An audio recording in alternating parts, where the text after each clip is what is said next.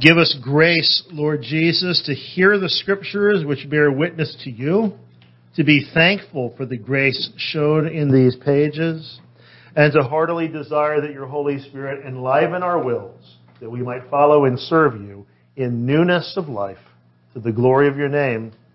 Amen. You may be seated.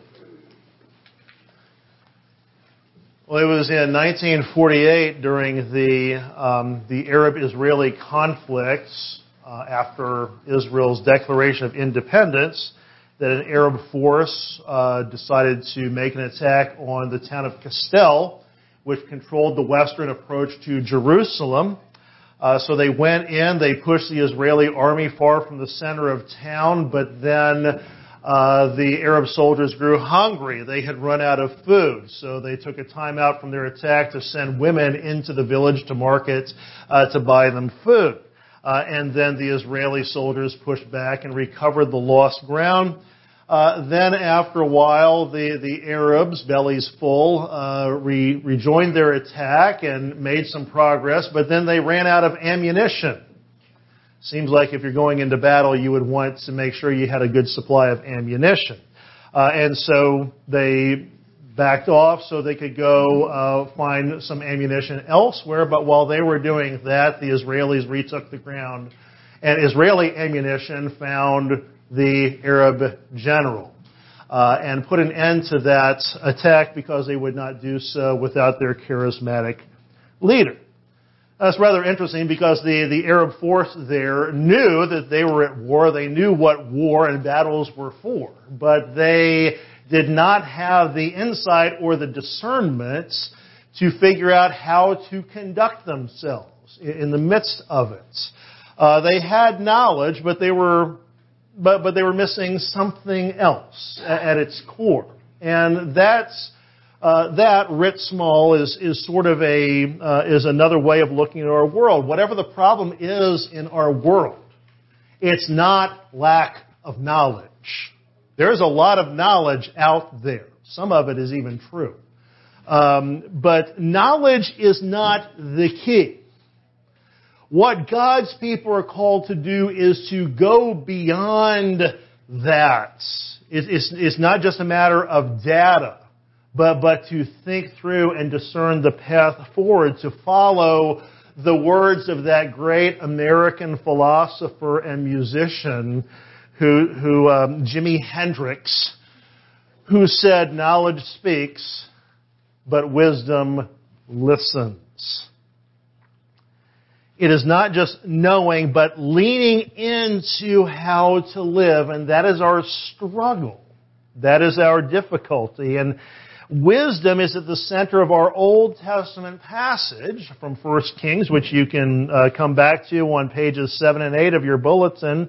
And, and for, for, even though we're not going to plunge into too much of what is wisdom, we're looking at other parameters today. We, we could define wisdom, maybe in this working uh, definition, as your ability to shape your will and your desire so that you might discern from what you know to discover the good, the virtuous, and the Christ-like way to live. And the question that arises from that is, well, how do we find it? How do we develop it? How do we continue in it? And we, we take our cue from this narrative here in 1 Kings 3 that we seek the help of God. In verse 9, Solomon asks the Lord for an understanding mind, or if we're going to render it uh, more vividly from the Hebrew text, he says, "Give your servant a hearing heart." There's our hope. God is at work to provide His people, you and me today, with hearing hearts so that we might clearly see both the God who gives wisdom and the need we have for it as well. So, in this struggle to be genuinely wise, what is there? First five verses of chapter 3, we encounter the God who gives wisdom. We see uh, th- this story uh, pointing us to a God who pursues his people to, to give wisdom. Yes, there's a sense in which we have to ask for it, but the impetus, the initiative comes from God. He pursues his people graciously, first of all, and this is, this is the way he pursues Solomon. Uh, and, and uh, it, that may be difficult to see because verse 3 says Solomon loved the Lord. It doesn't seem to be much of a problem for Solomon. Why does he need the grace of God? He loves the Lord. In fact, I, I think this may be the only time in the Old Testament that that uh, that a male is specifically said to have loved the Lord. Uh, so, so that's important. And he's walking in the, in the way of David, his father, who is, who is faithful to God, a man after God's own heart. But, in the midst of all that, he still displays the crud that is going to metastasize later in his reign. He takes Pharaoh's daughter from Egypt. Nothing against um, other cultures or anything. And God didn't have anything against other people because of ethnicities or anything. But the reason why God told His people in the Old Testament, do not marry foreign wives, do not take foreign wives, is because they will turn your heart away from me. And this is what ends up happening in 1 Kings 11. Uh, and, and, so in, it's going to explode later in the women that he accumulates and in the worship that he allows of other religions. And yet, in spite of Solomon's proclivities, in spite of the fact that God, who has comprehensive, infinite knowledge and knows the future and he knows where this is going in advance, he still pursues Solomon in order to gift him with whatever Solomon wants. How do you explain God's willingness to do that to a sinful individual like Solomon? And you may say, well, yeah, he's a king. What about me? Um, what, what, what about us? It, it's true, we don't have an exact parallel with Solomon in terms of position. But we have a parallel with Solomon in terms of inclination where Paul says in Romans 3, all have sinned and fall short of the glory of God. Paul is talking there about the radical corruption that inflicts every human being on the planet where our core is affected by, by sin. We're not as bad as we could possibly be, but, but there is nothing in ourselves that we bring to the table that can please God in and of ourselves. And we have this natural bent to, to not do what God desires us to do. So you might be amazed that here there is a God who loves and pursues you. Uh, just as you are. It's actually more than that. God pursues us graciously in spite of who we are. That is, there's no reason why God should offer his gifts to Solomon or you or me. Because grace is truly amazing. And he pursues generously in addition to graciously. He corners Solomon here at Gibeon and he says, ask me whatever you want and I'll give it to you. Can you imagine if God showed up and asked you, what, what do you want? I'll give it to you. Now that's going to be very revealing about ourselves because what, however we However we respond to that will reveal our hearts. But it's not a gotcha moment. God is totally open-ended. Uh, and we might think that's a spot moment in the Old Testament about God's generosity and God's openness. But fast forward, if you would, to James chapter 1 where James is encouraging uh, Christian believers in the, in the New Testament era uh, to endure in their trials and to be faithful. And how do they do that? He says in verse 5, if any of you lacks wisdom, let him ask God who gives generously to all without reproach. Whatever good things we need, God knows we need them. God says, I'm going to give it to you in abundance. Now, do you honestly think of God as generous? Do you think that he is overwhelmingly liberal in his dealings with you, as kind and as gracious? Some, that, that idea stuns us. Kind of like the moment years ago at, the, at an Illinois zoo where a toddler fell into a pit of gorillas in a gorilla exhibit.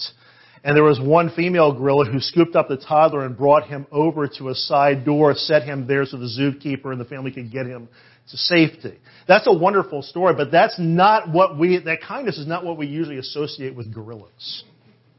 Amen? And sometimes I think, I'm convinced we have this gorilla view of God, where He's stingy, He's not going to be kind and generous and gracious. But if we are in need of wisdom, the good news from this passage is we are pursued. We're not left alone. God comes to us in grace and generosity. And so it begins with a God who does that, and we can have hope in that and in Him. Uh, but this also leads us to the need that requires wisdom. Uh, the, the reason why God pursues us is because, uh, you know, there, there's a lack. There, there, there is a void. There, there's something deep within us where we require um, the, the, this discernment, the, the idea of uh, crafting our wills and desires to know how to live in virtuous Christ-like ways. So how does Solomon respond, uh, in, starting in verse 6? Well, if God asks you, what do you want? And me, we're probably going to respond with, here it is. Here's my request. Notice that Solomon does not lead with his request. Solomon leads with a remembrance of God's steadfast faithfulness. It seems like the biblical writer is telling us when you respond to God's generosity and grace, you do so in a way that is focused on God. So Solomon begins by remembering who, who God is. Uh, and he says, You have shown great and steadfast love to your servant David, my father. Uh, he walked before you. He, he, he talks about, uh, he talks about David's faithfulness. And then he said, and you have kept for him this great and steadfast love and have given a son to sit on his throne this day. He's referring to the promise made in 2 Samuel 7, what is sometimes called the Davidic covenant, where God promises the, the, the dynasty to David uh, on, on the throne in Jerusalem. And Solomon says, you, you are fulfilling it. Granted, it's a short-term fulfillment, uh, but, but you're being faithful. Uh, but God keeps long-term promises as well. Verse 8. He says, Your servant is in the midst of your people whom you have chosen, a great people, too many to be numbered or counted for multitude. Well, that's going back a thousand years previously in Genesis 15 where God tells Abraham, who at that time was nearing the century mark of age and had not produced a male child or any child at all, and, and says, look up at the stars and see if you can count them. That's what your descendants are going to be like. And Solomon is saying, you kept that seemingly impossible promise and, and you're faithful. So, so Solomon is pointing us that, that when God is gifting us, our first response needs to be, what a faithful God we serve. So when you're in true need of wisdom for any pressing matter, there's a tendency where we start to think, what's going to be my response? How am I going to get through this scenario? How crafty do I need to be? How strategic do I need to be? And so we need to ask ourselves, where is your hope initially? Is it in your giftedness or is it in the God who gifts you? Is it in consternation or is it in confidence in God? When, when you are having issues that are vexing your family, and the, the relationships uh, within it, whether it be your immediate or extended family, for example. Uh, is, is your first tendency to say, okay, this is what I need to do. Natural. But what this passage seems to be directing us to is we need to remember that wherever I am, whatever situation I am in, God is steadfast and He is faithful and He will see me through even if I don't see the details right now. But there are other needs here, not just the need to remember God's faithfulness, but also our shortcomings. Solomon says in, in verse 7, this, this is beyond me. He says, Lord my God, you have made your servant king in place of David my father, which is a marker of God's faithfulness, although I am a little child. I do not know how to go out or to come in. This is my first rodeo, he he's telling God. He says, I'm a kid. I don't have it in me. I don't bring to the table what's required. Guess what? That can be an encouragement to us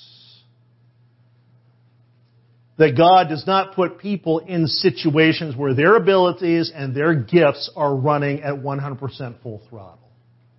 That tends to be God's way to work in our unfinishedness.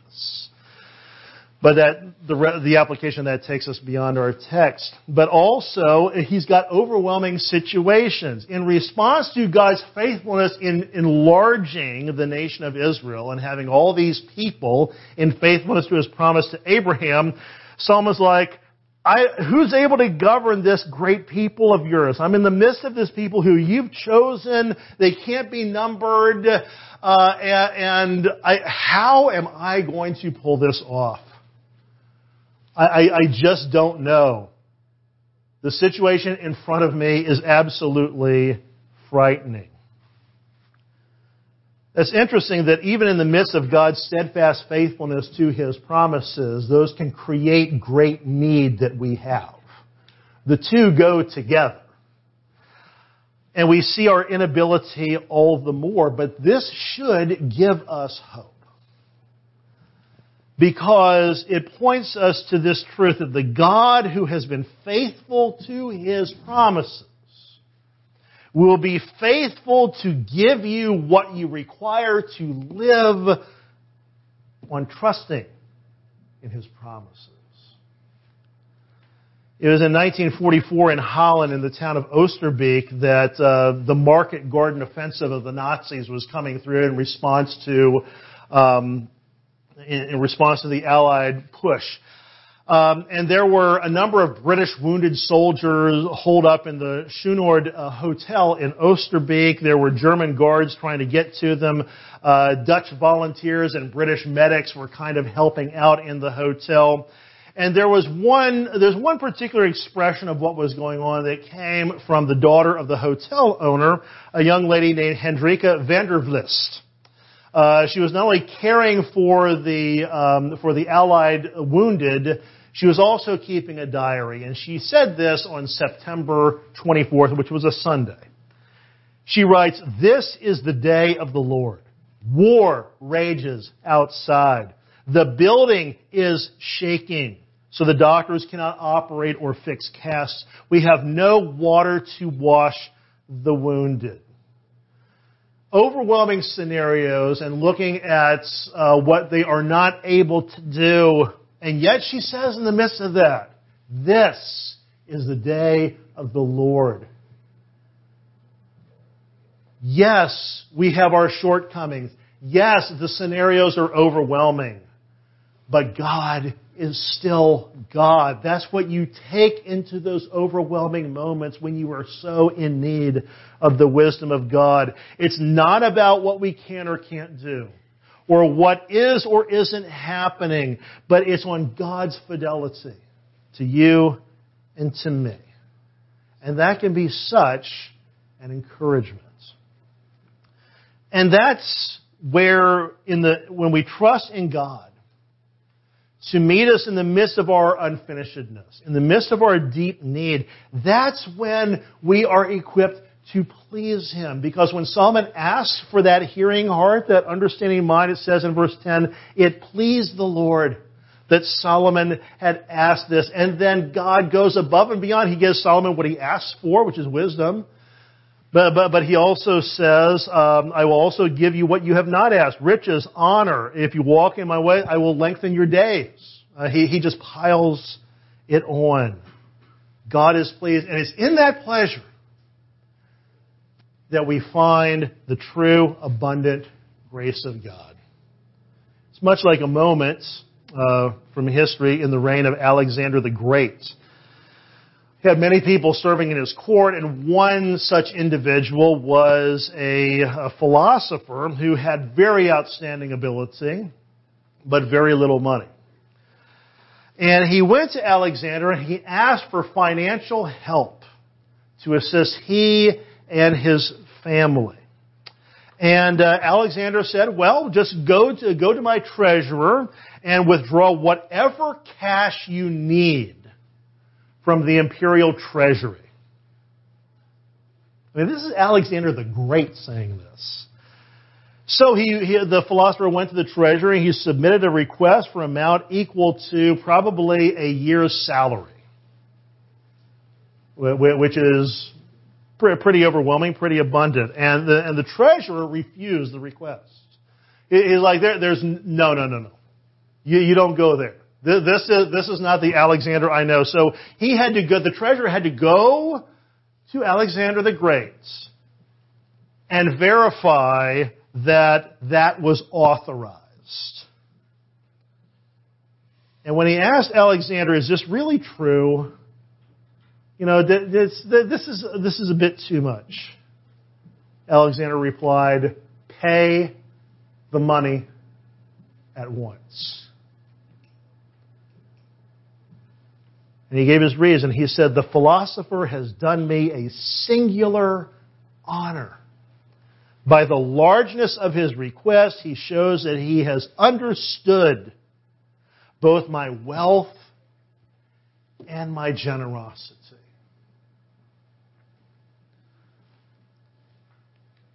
And ultimately, this sliver of Solomon's life here in 1 Kings 3, it's this unique request. Ultimately, it's not about Solomon, and it's not about us. This points us to our Savior and King, Almighty God, who is ready to give you the wisdom you need and the wisdom you pray for. For God not only provides you with wisdom, he has also provided the one whose wisdom is greater than Solomon's Jesus Christ Himself. Jesus, whom the Apostle Paul, who wrote the majority of the New Testament, identifies as possessing all the treasures of wisdom and knowledge. And if God has given you the wisdom of Christ, and indeed if God has given us Christ Himself as this table of bread and wine displays. He will never fail you in any way. Amen. Almighty and triune God, today we beg for wisdom because we are sorely in need and because you are a generous and gracious God and you delight in us and in giving what we truly need. Give us this day, Lord, hearing hearts that we might discern our paths wisely. And may we always do so trusting that we are firmly within your grip, O faithful Redeemer. In your name we pray. Amen.